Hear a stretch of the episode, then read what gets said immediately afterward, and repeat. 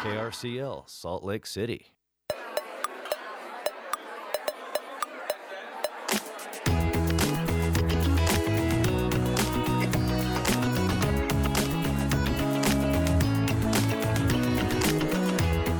Welcome to Radioactive, a show for grassroots activists and community builders, weeknights at 6. I'm Laura Jones, executive producer, joined in the studio by associate producer Billy Palmer. Hey, Billy. Hello, how are you doing? Not bad. And on the Zoom, we've got our Roundtable Tuesday team, Rashawn Leak and Tamrika Kavtisiashvili. Hey, how you doing? Hey, Laura, how are you? Good. Rashawn, how are you as well, my friend? Getting tagged in on your on your tech? Yeah, I'm trying. Uh, the kids were doing a little meltdown, so I had to go down to the office from upstairs. so I'm just trying to get reacclimated. You know how that is. One minute to air, and you got to reacclimate. Well, we're we're all reacclimating right now. We've got a a whole brand new show since about three o'clock local time when the verdict came down in the trial of former Minneapolis police officer Derek Chauvin and the killing of George Floyd almost a year ago, May 25th, I believe it was, 2020, and guilty on all verdicts, on all charges rather. And I want to get your your thoughts on that, but let's uh, let's share the the audio of the verdict. This is taken from CNN earlier today. The jury, I will now read the verdicts as they will appear in the permanent records of the Fourth Judicial District. State of Minnesota, County of Hennepin, District Court, Fourth Judicial District. State of Minnesota Plaintiff, versus Derek Michael Chauvin, defendant. Verdict count one. Court file number 27 CR 20 12646. We, the jury, in the above entitled matter as to count one, unintentional second degree murder while committing a felony, find the defendant guilty. This verdict agreed to this 20th day of April 2021 at 1:44 p.m. Signed, juror foreperson, juror number 19. Same caption, verdict count two. We, the jury, in the above entitled matter as to count two, third degree murder, perpetrating an eminently dangerous act, find the defendant guilty. This verdict agreed to this 20th day of April 2021 at 1:45 p.m. Signed by jury foreperson, juror number 19. Same caption, verdict count three. We, the jury, in the above entitled matter as to count three, second degree manslaughter, culpable negligence, creating an unreasonable risk, find the defendant guilty. This verdict agreed to this 20th day of April 2021 at 1:45 p.m. Jury foreperson 019. Members of the jury, I'm now going to ask you individually if these are your true and correct verdicts. And then the Please judge respond yes in or this no. case, Juror Judge number Peter two, are Cahill, these your goes true and through correct each verdicts? juror and they Juror number all nine, these are your true and correct out verdicts. loud affirm guilty number to all these these are your true charges. and correct. Rashawn and Tamrika and Billy, before we get to some other your true and clips, uh, verdicts. reaction locally, just kind of give me your thoughts, especially number Rashawn and 44, Tamrika, as just earlier today, we were recording what was going to be our Juror number 52, 420 show, right, these are Rashawn? True and correct verdicts. Yeah, I you know, I mean, I I spoke on it earlier, Tamrika, and I was telling Erika offline. I I'm shocked to be honest. You know, I feel like we've watched we've watched countless times, you know, uh black men in America be lynched and there's no accountability. I mean, you know, I was telling Erika, I remember, you know, I mean, I was only a sophomore in high school. But but I remember, you know, when it first happened with Rodney King, and you thought, you know, that was kind of the onset of, you know, I want to say that that new world we live in with everybody having access to cameras in their pockets. And we thought that was a slam dunk then. And and and lo and behold it wasn't. And we watched over and over again. So I was really I mean, truth be told, I feel like I was almost setting myself up to deal with the letdown again when we were going live to air earlier. And so, you know, normally I celebrate 420 for something completely different. But now, you know, I mean, now I have, you know, some other things to celebrate for every every year when 420 comes around.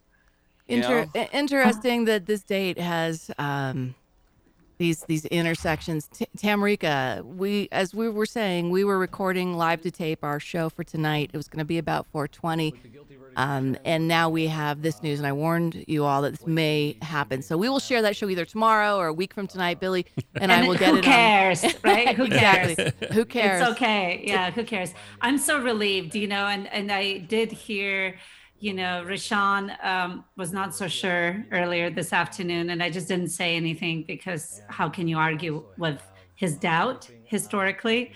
But uh, I'm so relieved, and I, I, but but I have to say we have to be so cautious because it took so much evidence for this one case. You know, Yeah, believe your eyes. You evidence. can believe your eyes, is what the prosecution was telling the jury.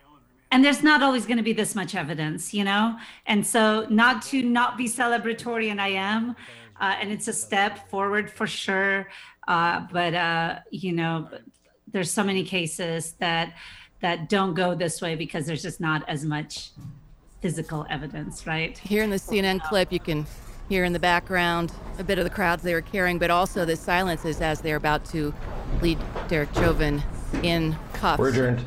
Out of the the uh, courtroom. And and Billy, that we were we were on Yeah, we were An- watching from different places. Yeah. Absolutely. Yeah. on speakerphone together, and that really Uh huh. you're like, wow, that's getting me. And I'm like, That what? that was a that was an image I hadn't expect I- hadn't anticipated seeing is a, a police officer or a former police officer in handcuffs after murdering a black person after being convicted in a courtroom. I can't say that I was completely surprised by the verdict, but because the case is was so unique from what we're used to seeing. We're used to seeing the the victim on trial when it's a black person and the police officers being heralded as heroes who, you know, made an unfortunate mistake or any number of defenses. And in this case, we saw a prosecution and a police force um, testify against one of their own officers. And so that that's the part that surprised me the most. Yeah. We've got Betty Sawyer with us on the Zoom. Let's get Betty unmuted, president of the NAACP Ogden branch, director of Project Success Coalition, and many other things. I was asking Billy if you ever slept, Betty. Let's get you unmuted. Betty Sawyer, there you go. So, what is your initial response and, and comments on what we've been talking about so far? Think I've experienced all of those uh, feelings in the last couple of hours. You know, I was hopeful that the verdict would come out the way it did, but I uh, wasn't 100% convinced uh, because we've seen this before. And so, um, along with my relief that the verdict turned the way it, it has. I know that um, this is not the end. You know, we, we can celebrate for a moment, we can be thankful for a moment, but we know that there's still so much more work to be done in this arena. And whether or not we're going to have the conviction to continue to push uh, this police reform movement to where it needs to be in this country is, is, is still one of those things that it's going to take all of us working together to make sure it happens. Billy Palmer. You know, I, I think there's definitely a, a huge exhale from a lot of folks after this trial, knowing it could go either way. Uh, and when we think about um, th- th- this, even with all the evidence and the trial, there's this con- there's there's this notion that there's it's very possible that it could have gone the other way, and um, so so I think most people are feeling that, especially black folks, is, is sort of a, set, a sense of exhale. But this notion of are we somewhere else now is I don't know if there's anybody uh, that is convinced this is. But uh, let me let me share this with you. Um, uh, Miss Minnesota Attorney General Keith Ellison of uh, he his words was I could not call today's verdict justice. However, because justice implies true restoration. Uh, then he went on to say it, but it's accountability, which is the first step towards justice, and now the cause of justice is in your hands, in the people's hands. And the thought is, if it's in the people's hands, we have to stop and think about the Black Lives Matter movement and the whole year's worth of uh, movement building, and and wonder what part that played, not in the conviction, but in the in the prosecution, um, in respect to that. All right. We're talking about the verdict in the Derek Chauvin trial, guilty on all charges. And I think I was reading on CNN that Chauvin faces up to 40 years in prison for second degree murder, up to 25 years for third degree murder, and up to 10 years for second degree manslaughter. The Salt Lake City um, Racial Equity and Policing Commission pulled Mhm. together a press conference over at the International Peace Gardens. And here is a bit of that. Our first uh, comments here are from the pastor emeritus of Cal- Calvary Baptist Church, Calvary Baptist Church, France Davis. We, the Commission of uh, Racial Equality on Policing in Salt Lake City, offer our prayers, our support for the family of George Floyd. Uh, we hope that the guilty verdicts that have been rendered by the jury offers some closure and bring some peace to this family. To lose a loved one is painful, but a guilty verdict for the perpetrator, Derek Chauvin, yields some relief. It is our hope that this verdict will foster change so that the policing across our country will be administered with fairness and with care, that policy and practice will be even handed. As the Racial Equity in Policing Commission, we invite all members of our community to join our work in making the changes that need to be made for the better. We urge our community to accept the verdicts that have been handed down and to accept them with peace. Let us commemorate now as we share together this occasion by honoring the memory of George Floyd with peace. I am Commissioner Shiflett. I got down on my knees and I thank God because I said, Thanks be to God that this happened.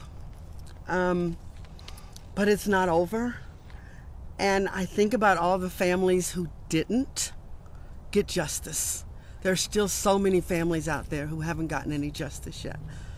But for now, I'm, I'm a little numb. I thank God. I don't know how to receive this. I don't know what's going to happen, if there are going to be reactions, but I, I just I'm just grateful to see this happen in history. I'm grateful that my parents are still alive in their late 80s and that they could see this happen in history. And that my sons, I just pray for them. I sent them a message and said, please be safe. Just be safe. The most poignant thing that I heard today when the verdict was announced was someone say, I can breathe. Mm. As I was walking, my phone was ringing. And he called twice. It was my dad. and I knew what he wanted. I'm like, I can't talk to you right now. this is a powerful moment for many of us that have been working for social justice all of my life. Just to be able to say Black Lives Matter. And no one can kill Black people with impunity. There must be justice. This is step one in that. We have a lot of work and a long way yet to go, but we're going to hold on to today. we're going to hold on to this moment and rejoiced, rejoice in it. Starlene McDonald, also Carol Shiflett, and France Davis of the Salt Lake City Racial Equity in Policing Commission for Salt Lake City. And they were at the International Peace Gardens after the verdict was read in the Derek Chauvin trial today. And that's what we're talking about here on Radioactive. I'm Laura Jones.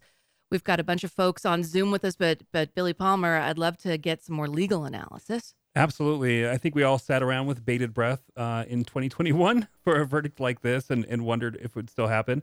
Uh, but I think the, the case itself is it was it felt very unique to me. I don't think I've I felt like I've ever seen a case like this before. So I'm really curious. Uh, Erika George, who is the professor of law and the director of the Tanner Humanities Center at the University of Utah. Wanted to get your thoughts on really sort of an overall view on the verdict, uh, the case, and and all of that. Oh, sure. Thank you so very much. It's always a pleasure to be here. And I'm still processing my feelings, but you've asked me for my thoughts. So I'll share those. Share and, both, please. okay. Um, I am still shaking. And like Rashawn said earlier, um, I have prepared myself for a different outcome um, because that so often, too often, has been the case. Um, we have not believed our eyes before. We've seen different things when we see a Black body suffering. So, um, out of primarily self protection, I was prepared for what could be the worst, but also the inevitable that based on my past life experience. So I am still, I, I, I am not elated. I am far from that. I am exhausted and relieved, and I am still grieving. Um, so those are my feelings. And I take care to keep those separate from sharing thoughts and ideas about what the rule of law is. And I'm very glad that the jury in this case found the courage and conviction to convict in this instance. Um, so, relief just whew, was the one word that I posted after Right. hearing of this verdict, which was hard. Um, this has been a difficult trial to avoid. And I um, know that sounds perhaps wrong, but it was one that I needed to avoid. I needed to avoid the r- murder of a black man on repeat and repeat and repeat and repeat in this particular case when there's so many other cases as well. So I'd like to now talk to you about what I think in the broader context of what it means to have accountability in these instances of police violence. Um, I'm a law professor. Law Twitter is ablaze. I've been following colleagues who are at University of Minnesota and other schools who are criminal lawyers. I'll add here, I'm not a criminal lawyer. I'm a human rights lawyer. Um, Mr. Floyd's rights were clearly violated. But um, the commentary has really looked at the broad sweeping context of who gets justice, who's denied justice, who's held accountable, and who isn't. And apparently, um, and this is verified by the ACLU of Minnesota, this is the first time a white police officer has been convicted for um, the death of a black person in police custody. Um, I'd still like to see more to verify that, but that doesn't seem implausible to me um, because the other things being shared are the other names of the many people who've been killed in police custody or killed by police that have been people of color, black people, and unarmed that have not had their days in court or their murders um, answered for. So that remains. Um, the clip you read from, um, was it Ellison? Yeah, it was, it was uh. Attorney General Keith Ellison. Yeah. Yeah. So I think he drew an important distinction, and it's one that I make as well. Um, there is a difference between accountability and justice. So there are multiple forms of justice. Um, perhaps we can get to a point where we can talk about restorative justice. We cannot bring George Floyd back, but we can make sure that there are fewer George Floyds, there are no George Floyds. And justice is a process. This is one case, one man, one officer, and there are multitudes, there are many. Um, so I am mostly relieved um, just thinking about the devastation that would have been caused by a different outcome. And I mean, kind of the spirit injury to people and communities, not just the property damage that I know some people are deeply concerned about, but what this says, what it speaks, and that it was we, the people, the people, the state of Minnesota, the people of the state of Minnesota decided that this was too much, that this is three much, this is beyond, this is enough. And it can't continue and it has to stop. And so that's how I'm understanding this. Um, it isn't over. As we know, criminal defendants do have rights to appeals. We'll see what happens. Um, but these were strong, strong signals that this is no longer how police business is to be done. Yeah, certainly appreciate all of those views, and I also appreciate um, that we're feeling this. I, I mean, it, it, you're making that distinction, of course, but we can't help but, uh, with our history of seeing so many things, and then uh, those people being people that look like us, black folks, and all of our experiences all seem to be sort of tied into some of our uh, feelings in, in responding to this. W- would you say? Yeah. Yeah, I would say. I, I would say that I am in an embodied way, I've been bracing. I've been braced for this. It's kind of the constant state of vigilance and being prepared for the assault or the onslaught of this wasn't a big deal. This didn't matter. this isn't a real harm or injury. This person deserved it or did something or was somehow culpable of being other than what we need him to be. Um, so yeah, this is this is a relief, but I'm still very tired. I hear it's, you. It's language causing. Uh, uh, Meligha Garfield, director of the Black Cultural Center, and sometimes uh, co-host here on KRCL with the Changing the Narrative crew on Thursday nights. For you, I, we can. We, I guess we do have to just speak from our from our heart and soul in order to even get into this conversation at all. Let, let's hear some of your reactions, and you know, for a person doing the work that you're doing right now, what one, what does this mean to you? And then the other thing, as you are dealing with young minds at the University of Utah, uh, help does this help to move things forward in some of our discussions and changing those narratives? Yeah, uh, th- uh, thank you, Billy, for kind of bringing me on the show today. I am more afraid now than I was previously, um, and the reason why I'm afraid right now is I think we get complacent um, when good things happen. Um, especially like a prime example when President Obama was elected president, and we said, that. "Oh, it's pro-racial America." Right. You know, Done, that we're we don't over. see don't, we're over. We don't see color. We don't see nothing. Um, and I, I am more afraid that police reform and uh, criminal justice reform and various other things will kind of become complacent, and people say, "Oh, well, you got your cookie. Leave us alone." right, right. And I, I'm more afraid of that actually kind of going into this following week and then going into the following months, just more so, uh, you know, really understanding what what exactly does this mean for our country? What does this mean for activists? What does this mean for even in the field that I operate in, as far as an under equity, diversity, and inclusion, where they say, "Oh, well, you got your cookie." Do we need uh, services such as a Black l- let- Center? Let's let's let's bring some clarity to that. Uh, when we say you know Obama was elected president, what was the re- you feel like some of the reaction was? And I, I think I hear what you're saying, but I want our listeners to hear that. Is is what you're saying is, uh, uh, you know, well we gotta we, we have a black president. How can racism? How can you claim racism anymore? Yes. Uh, you know, we've you got a verdict. He, uh, the man was convicted. Uh, How can for- we claim any police officers are bad anymore? Yeah. Right. So it- that's what you're saying. Do you want to do? Do you want to talk about that a little bit? What makes you say that? What is what is the experience behind that um, to, to to have that point of view?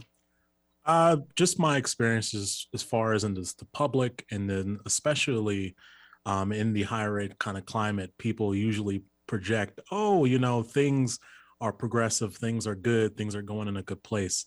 And I think, especially after this election, um, which not to get any political or anything, but just you know, not it not being uh, President Trump, uh, former President Trump being elected, and the way of politics kind of shifting, um, and then you have like Georgia kind of flipping, but then weeks later you still have laws being passed that suppress the vote. We we forget everything else that is kind of going around um, on around us um, because of these moments of clarity. And so I, I think more so, especially during this time, it calls for us to be more vigilant, to understand that this is just a small step um, and it is not the only thing that is good that is supposed to come of this. This is supposed to be several things um, in a fight of a much larger fight, rather be against uh, police, rather be police reform, rather be criminal justice reform. Um, even on this day like 420, um, which we celebrate marijuana, even even with that understanding that You're just there going to is say it outright, huh? you know, say it outright. outright. even with that understanding that there are still people locked up today Yeah. with Right. criminal charges for selling weed. And so, like, what does this mean? Uh, and I, I just, I'm more afraid today because I, I just don't want people to become colorblind, and I don't want them to be justice blind as well. Let- Let's bring that back to to Betty Sawyer, Miss Betty. The this notion of uh, yeah, I think you've said it. I think uh, each each person has said it. Uh, this, you know, we're not going to get excited here. We can't. We have to realize that. Uh, uh, not that we have to. We do realize that this is tied to so many things uh, throughout our history, and our own experiences with however many years we've been on on this earth, tells us that this is nothing to um, take for granted, but it's also tied. I think one point to be made here is the brother of uh, George Floyd and the brother of Emmett Till uh, bonded through this process as they begin to work together. So it when you think about the tie from Emmett Till to George Floyd and the families that are grieving through these deaths, uh, along with our country, that kind of spells that the, the criminal justice system, um, the reason those that neighborhoods are portrayed so much, poverty, all of those things uh, t- tie themselves into um, this circumstance, this case, and and the murder of George Floyd. I guess I'm throwing a lot at you there, but what would you be your what would be your um, uh, what would be your remarks to that? I would say probably, you know, first and, and foremost, we, we do have this real lived experience. And, and people are often trying to talk us out of what we know to be truth to accept this other narrative. At the same time, you know, even in this trial, they tried to use that, the defense said narrative against the Black body, you know, blaming the victim. He had to do something. And this is a resounding and reoccurring theme when we get to these places of trying to address police misconduct or the murder of another Black body. But one of the things that immediately came to mind in terms of that forward motion, we still had people in authority that stood by and did nothing. And so while we can feel a little relief on one hand, we know that we're going to get just as much pushback on the other hand, because when addressing these kinds of issues, people want to immediately say, I'm not racist, that's not the issue. But we know that underneath a lot of what we see every day, underneath a lot of the policies and procedures and practices, is this institutional racism piece. And until we really uh, make a commitment to address that and pull back all of those layers, and for the long haul, then then we're going to find ourselves. You know, we have other trials that are going to be pending. We have another murder that's happened since then. You know, what what are we going to do? And and it's not just enough for the black community and allies to stand up, but everybody has to stand up and recognize that injustice anywhere is a threat to justice everywhere. That it may not happen to you today, but it could happen to you the next day. And so the struggle is real. It has to continue. Uh, these things about failure to intervene and other reform efforts that need to take place, qualified immunity, the list goes on and on. And so this is not a one and done. While can we celebrate for a minute, but we know there's a lot of work to be done, and we are nowhere near post-racial society, unfortunately. Betty Sawyer, Ogden NAACP. I spoke with your counterpart down here in Salt Lake, uh, Jeanetta Williams, yes. uh, and she was talking about the wins, the win loss in terms of local policy, and you know, duty to intervene didn't make it through the legislature this last session. Qualified immunity. I mean, the governor is about to sign a bunch of reforms into law um, and taking a victory lap there. But that duty to intervene is interesting because there were folks trying to intervene in this George Floyd case. Professor Amos Guiora, Erika, one of your colleagues up there at the University of Utah and the S.J. Quinney College of Law, is constantly beating the drum for bystander legislation. Yes. But if you're not allowed to intervene by the state, there is that conflict right there, Ms. Sawyer. And and that's what we saw. All of the bystanders were trying to intervene, but law enforcement, his fellow officers were not. They were standing there and knowing that something was was definitely wrong and did not speak up, did not stand up, did not pull him aside, did not stop that action that day. And Can and I- that's what we're talking about. Erika George. Go ahead. No, I, I, wanted to speak to that point because that's so critically important. The people who were most able to intervene failed to. those other officers, but those were people under his tutelage. He was training those officers. Um, I have a happy story that I want to share that's related to this.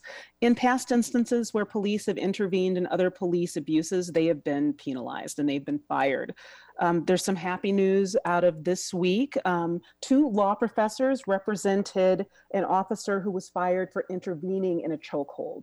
Only just this year has she'd been um, vindicated. But in 2006, this Buffalo, New York police officer, um, Carol Horn, intervened to stop a fellow police officer who was using a chokehold against a black unarmed suspect.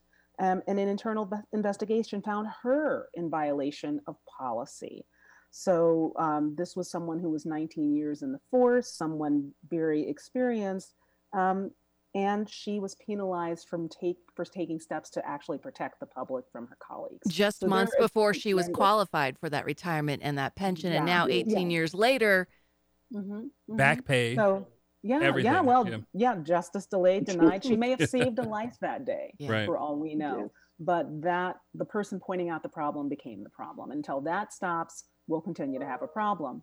Rashawn Leak, you wanted to weigh in on that. You were going to bring up this, No, I, this I case. love that Erika brought that up because I think that's part of the problem. When, you know, when officers, and I'm not giving anybody an out because I think everybody should be held accountable, but when officers are seeing what happens when you stand up or where you say something, it creates this blue code of silence. You know, if if this is your job and your call, you felt like a calling was to be an officer, and then you see someone doing wrong appear and you step up and you're the one penalized for it all it does is create us it, it creates this world where no one wants to stand up and now you create officers such as derek chauvin and other officers who have a history of over policing if you will are are seem to be rewarded for these actions.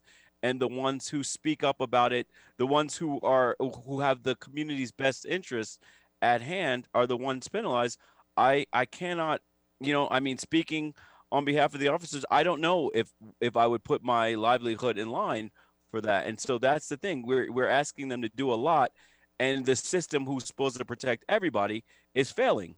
Mm. Rashawn Leak, part of our Roundtable Tuesday team. Tamrika Khvtisiashvili is with us as well. And I wanted to get a little bit more of your perspective because the show that we had recorded for 420, which we will play sometime, I promise you folks, you were you were commenting about um, your unique view um, as an immigrant, as someone from Georgia, the, the, the country, Country, not the state. not the state, your view on this. And I'm kind of curious if you could share that with us here before we go to a, a song to take a little breather. I feel like we've been talking for hours. It's only been 30 minutes, folks. this is such a great conversation. Tamrika. Well, I mean, I come from a system of um, uh, of political systems and countries where I've witnessed lots of abuse, uh, not personally, but just people in general. You know, police are never held accountable from places where I grew up. However, the difference here that it's very specific to a specific race, right? So it's I, to me, I guess I will know that the system is fair in America when we're not surprised by the verdict, you know, and um, of course I'm so happy for it, but I just hate how happy we are about it, you know, how surprised we are. And once that stops, then we'll know that justice is just being served. Um, so I guess that's all I've got to say. When we come back, comments from Lex Scott of Black Lives Matter Utah, and more with our panel discussion Billy Palmer, Tamrika Khvtisiashvili, Rashawn Leak, our guests, Meligha Garfield, Erika George, and Betty Sawyer. I think I hit everybody in that one. Keedron Bryant here on KRCL 90.9.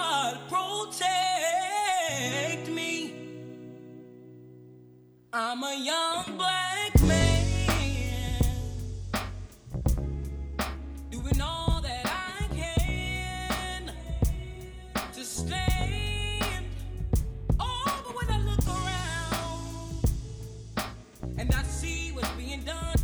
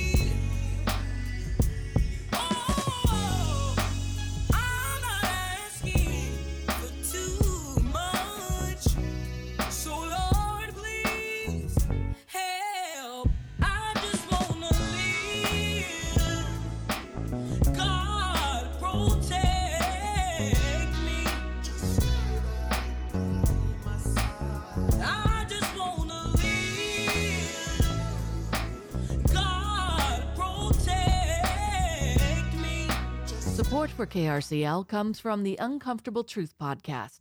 Filmmaker Loki Mulholland and freedom writer Luvelle Brown ask questions about race and racism in America. The Uncomfortable Truth is available on all podcast streaming apps. The Safe Utah Crisis Chat and Tip Line provides real time crisis intervention for kids and teens through live chat and a confidential tip program. Licensed clinicians respond to calls and chats with crisis counseling, referral services, and mental health resources. Search for Safe Utah in the App Store for download. You're listening to Radioactive on KRCL 90.9 FM. I'm Laura Jones. Coming up at 7 o'clock, Democracy Now! Followed at 8 o'clock by Vagabond Radio. Late Night Lowdown at 10.30, Super Sounds at 1 a.m. All of our programming and the Radioactive archives may be found online at krcl.org. We blew out the show so we could talk, react, kind of process the Derek Chauvin trial and the guilty on all charges verdict that came down earlier today in Minneapolis. Billy Palmer in the studio on Zoom. Yeah. We have with us the Roundtable Tuesday team, That's right. Rashawn Leak and Tamrika Khvtisiashvili, and a great panel discussion going. Before we get back to our panelists, Billy, I wanted to share a conversation I was able, I had two today with Lex Scott before we knew when the verdict was coming down and then after the verdict. And she was pretty emotional and in that second one. And here's that conversation where I asked her for her initial reaction. I'm so happy for George Floyd's family. Um, I never met a police brutality victim's family that got justice.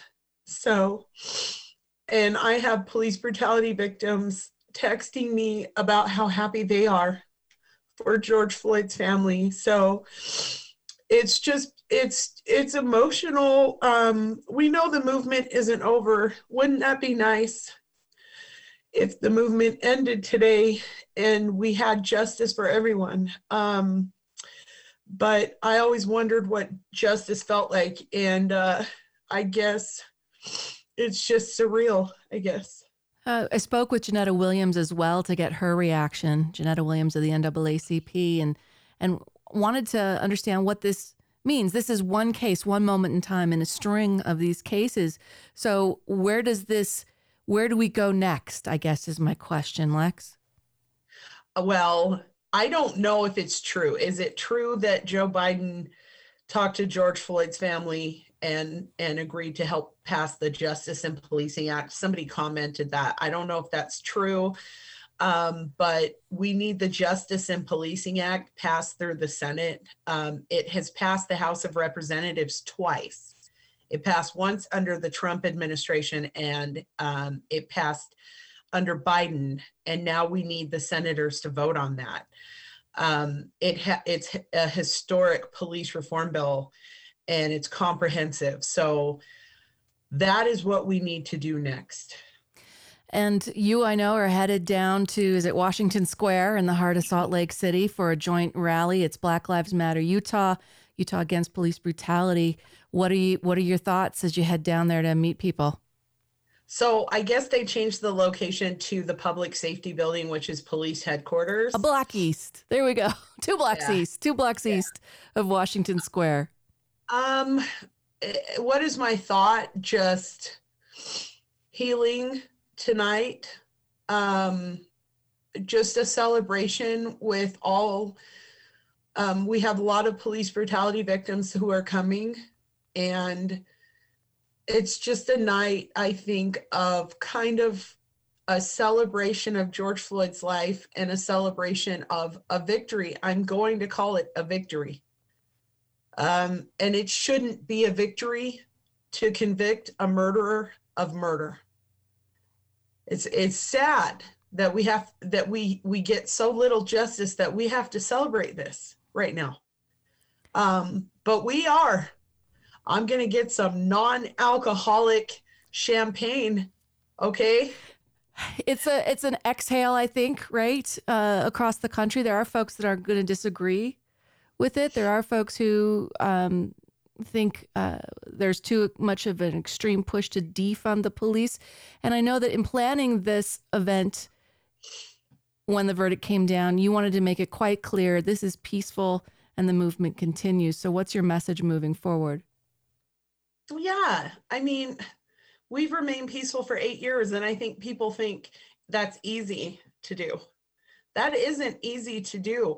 Um, I spoke with a, a reporter who does national news, and she said, Do you realize that Utah is one of the few states where, when Black Lives Matter holds a protest, you're surrounded by white supremacists with guns? And I, and I said, I didn't know that. I thought that was just normal. I I didn't know.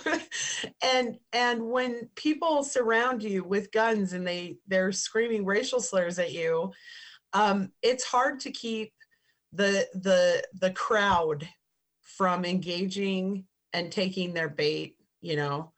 And and so when I say, hey, we've had a peaceful eight years, um, that's been a, a hard road to cr- to climb. And so you know i'm very proud of us for that. And and we're we're only peaceful because we want the headline to be about the police brutality victim not about something that happened at a protest. So yeah tonight should be a lot of tears of joy um, and of sadness you know? We can't forget george floyd is still dead. We can never bring him back. We can convict his murderer but but that's a life snuffed out. So i expect a very emotional night tonight. Lex Scott of Black Lives Matter Utah chapter, and I'm looking at my YouTube feed right now, Billy Palmer, and can see that folks are gathered at the at the public safety building. Looks like France Davis, who we heard earlier this hour, is speaking currently. And it looks like a much different picture from what we experienced a year ago Mm. when George Floyd was killed in the streets of There, there was a lot of grief. Yeah, Yeah. there was a lot of grief at that time. And I remember you telling me because because you we were in COVID, we weren't you know Yeah. we were we were home casting, It was, it was but you went down there and you told me at a certain point, um, and Lex mentioned this too earlier today that you were telling folks the rally is over that was by the organizers Yes. Yeah. and black and brown bodies. That was the same day that the police car got turned Yes. over. Uh, I went down to the rally extra early. I, I think I was there at the beginning of the rally for the for the car caravan, Yeah. and um, so many cars were there that you know you could go on to to Fifth South, which is a one way street, five lanes, and it was a parking lot, and people were just signs everywhere, and it was one of the most emotional days I think I've ever had because I'd never seen so many old white folks and young white folks and Hispanic folks and Native Americans, you name it. I mean, you just you name it, and everybody was chanting loud as they could and crying, you know. And I think the grief, Yeah. I think the grief um, from that time, I think there was a lot of people holding a lot in, and I think it was all pouring out that day. But it was it was nonviolent. The whole the, the, the whole thing was nonviolent. They marched down. Black Lives Matter was there, and um, so was uh, uh, co- the Coalition Against Police Brutality, Utahns Against Police Brutality. Mhm. And at at a certain time, their rally had ended, and they uh, were encouraging people to keep it peaceful. And there were some rowdy folks down there. I remember my son was getting ready to come down, and I said, "You know what? Just maybe don't come down to the library here now because I'm seeing the rhetoric change." Mhm. And um, but I remember Rae Duckworth. Uh, that's the first time I had ever met her. Um, she was um, ushering people of color and black folks, especially, like, listen, I don't want any of y'all to get hurt. Uh, I think I have that on video as well. I think I was covering it uh, on my on You're doing some on, uh, Facebook Live, on some yeah. Facebook Live, and she was saying, "I don't want y'all to get hurt. Um, when the when there's going to be a lot of police coming, there's going to be there's a lot of rhetoric here, and then the car got flipped, uh, and some people were just coming down because there was just a lot going on, and they were probably seeing it on the news, and and um, Black Lives Matter and uh, Utahns Against Police Brutality, long after the rally had ended, they were standing on the edges saying, "Hey, if you're coming down here just to watch this, this is not where you want to be. Things are going south." But it, it's interesting that their rally had ended hours before that, completely nonviolent, and then Martin Luther, oh, excuse me, Black Lives Matter gets blamed for the violence, Yeah. right? And we hear like I- Meligha, I, can see you shaking your Yeah. head and kind of kind of chuckling. Let's get you unmuted and get you in on this with us. Oh, hold on one second. I got to remember to unmute you and turn you on. So there you go. No, I, I just find it funny every time something like that happens. It's usually like, oh well, th- these are these folks, uh, Black Lives Matter or Black fe- people Right. that are lootering and um, destroying the world, and I'm just like, ah. It seemed like it was something universal The Black Lives Matter got got blamed for every single incident of violence throughout the country. We know we had, there was 200 uh, protests from what the city recorded. There was something close to 200 um, protests last year. Yeah. Um, and I think we s- I think I remember two incidences of uh, public uh, disturbance of, of of things getting damaged. Mhm. Uh, people getting hurt uh, was very few as far as you know, but call it burning down cities and and you name it, th- those kinds of that kind of rhetoric. I, I shouldn't have read the comments, but on on some Don't read the comments. some of the news some of the news that were coming out on our local Uh, media a lot of the comments were well it doesn't matter what the verdict's going to be they're just going to burn down the city board everything up and i thought in utah we didn't even see that but we're still hearing that that's what's happened that's what happened in utah it's, a, it's an interesting narrative that that continues to happen Betty, let's get Betty back in here. Betty Sawyer from the Ogden branch of the NAACP. One of the uh, pundits that I heard earlier today in anticipation of the verdict was, you know, cities across the country are are taking precautionary measures and boarding things up. And she's like, that's just saying to the crowd, come on down, we're ready for you. And so I, I'm, I'm really pleased to so far see what I'm seeing. Granted, we're in the studio here and don't know exactly what's going on out there, but everything looks great in Salt Lake. I don't know what's going on in Minneapolis, but tell tell us about that. Because uh, full disclosure, I used to work for Salt Lake City Police, and the chief at that time, Chris Burbank, said if we show up in riot gear, people will throw rocks at us. Right, Betty? And, and I, I and I think you have a point there. You know, again, as we look back at the protests, most of the ones we were engaged in were peaceful protests. We don't go out to to to to loot. We that's not why we go out. We're out trying to push that narrative about change and fairness and equity and justice. And that's one of the ways we do it to get people's attention, but not through violence. You know, we, we still hold on to some of those uh, Kingian principles of nonviolence that Dr. King taught us, and that our goal is to bring people together for that change. And, and when we anticipate, when we plan for the negative, I, I believe we draw that negative attention to ourselves. And, and again, we're we traditionally take the high road. Despite everything that goes on, despite how we've been treated these 400 plus years, we continue to come back to the table. We continue to try to work together. We continue to try to give people the benefit of the doubt and, and hope for the best. And so I think the fact that people are looking to put on riot gear, yeah, they may be inviting trouble, but that's not why we're here. And as we see just in Salt Lake right now, uh, a peaceful point of time where we just stop and pause in this moment, in this uh, reflective moment of what we've just seen happen. And again, to prepare ourselves for, for that move forward. But, but we don't we don't come to fight that way. We come to fight with words, with law, with policies, and all of those things. Miss Betty, uh, when we Yes. when we hear about these uh, these narratives of violence or burning down of cities, and we know that Martin Luther King said the riot uh, he doesn't condone it, but a riot is is the language of the unheard. But uh, quite often, Dr. King, Slick, uh, the nonviolent protests protesters of their day got blamed for any number of uh, incidences of violence then. This is not new, is it? uh, definitely not new. And and again, when you had the oppressor uh, in charge of, of telling the story, that's what you're going to get. You know, you get all of these false and negative narratives about who we are, what we stand for, how we do what we do, when we know that's not uh, that's not the truth. And that's why we have to continue to push back against those narratives. And and like like said, even though they were out there constantly. Anything went wrong, they get blamed for it when they were not the ones. And there are people that come uh, to these protests, to demonstrations, just to wreak havoc, and it's usually not. It's usually not us. Erika George, I know that you had something you wanted to share before the hour was up, and it's a poem. National Poetry Yes. Month. Thank you for crossing that intersection for us. Right. So my other hat, um, not just the law school hat, I'm putting on my humanities hat, and I wanted to share some words from one of my favorite poets, who is a living poet, who's a black woman, black Afro-Latina woman, um, based in Chicago, who I've followed over the years and have found that she always just has the right words um, on occasions such as this and many others. So this is Leslie Honoré, and this is a poem. Um, she went viral for her poems in the past around Meghan Markle, I think a first George po- Floyd poem. But this is something she wrote two hours ago. It only took millions marching. It only took the streets burning.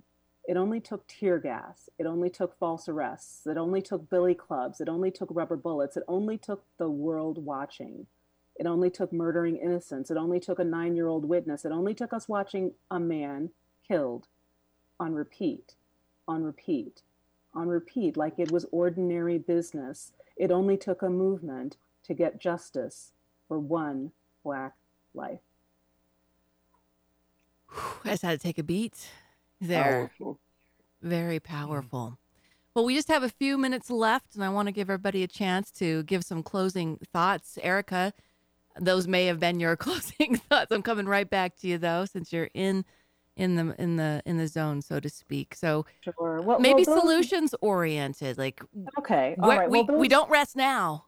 No, no. And I mean, those words that speaks that. I actually thought of that after Meligha talked about his anxieties that perhaps we would stop, perhaps we would become too comfortable. But that speaks to how much it took and how much it takes and how much it is going to take to continue to make progress in this country. Um, I'm so appreciative of the remarks from our, our, our friend from Georgia, the country, um, because this is a global issue and the world is watching and they are seeing how we've been and they'll be looking to see what we become. Um, the poet who spoke at the inauguration of our current president, I think, also was very prescient with her words. Um, we can speak into being the action in the world that we want to have. So, yes, um, qualified immunity, yes, ending it, um, yes, insisting on accountability, and having a justice system that truly is just, that is systemically something that we can believe in. Um, these are conversations that have been going on. I think they're shifting in tone and in urgency, and we must continue them. So, um, my concluding thoughts are those. Meligha Garfield, your thoughts as we close. Yes, my thoughts, I would say, with this particular matter is just like, for, especially for students, um, as being a director of the Black Cultural Center, any students out there, um, and young people, please take this time to just breathe. Um, this could be a tough time. And I, I say this for everyone as well, uh, especially those in the fight. Protect your magic. Protect your magic because your magic will go out of waste. and you, uh, you have thoughts and feelings and things that are going on and i don't want you to die um, stressing all the time about these things even myself and so i just give this mas- message of please protect your magic i love you Betty Sawyer, Ogden branch of the NAACP. and and I would say, along with that, and and and Meligha, both you and Erika are right on with that. Uh, Angela Davis and so many others have been talking about uh, rest, our radical rest, being a form of resistance, and so I would say that too. As a mother of four sons, I just had to stop and pause and and deal with my feelings and deal with my thoughts and as we you know, take some time off because we know that these issues don't take days off, but we have to take the time to rest and be restored and be rejuvenated so we can come back and do this one t- one more time and just call on our communities to compete to peacefully lead the narrative changes that we know are possible. Thank you. Tamrika Khvtisiashvili, it feels a little weird to bring you in since this is a Tuesday night, but uh, what, what are your words?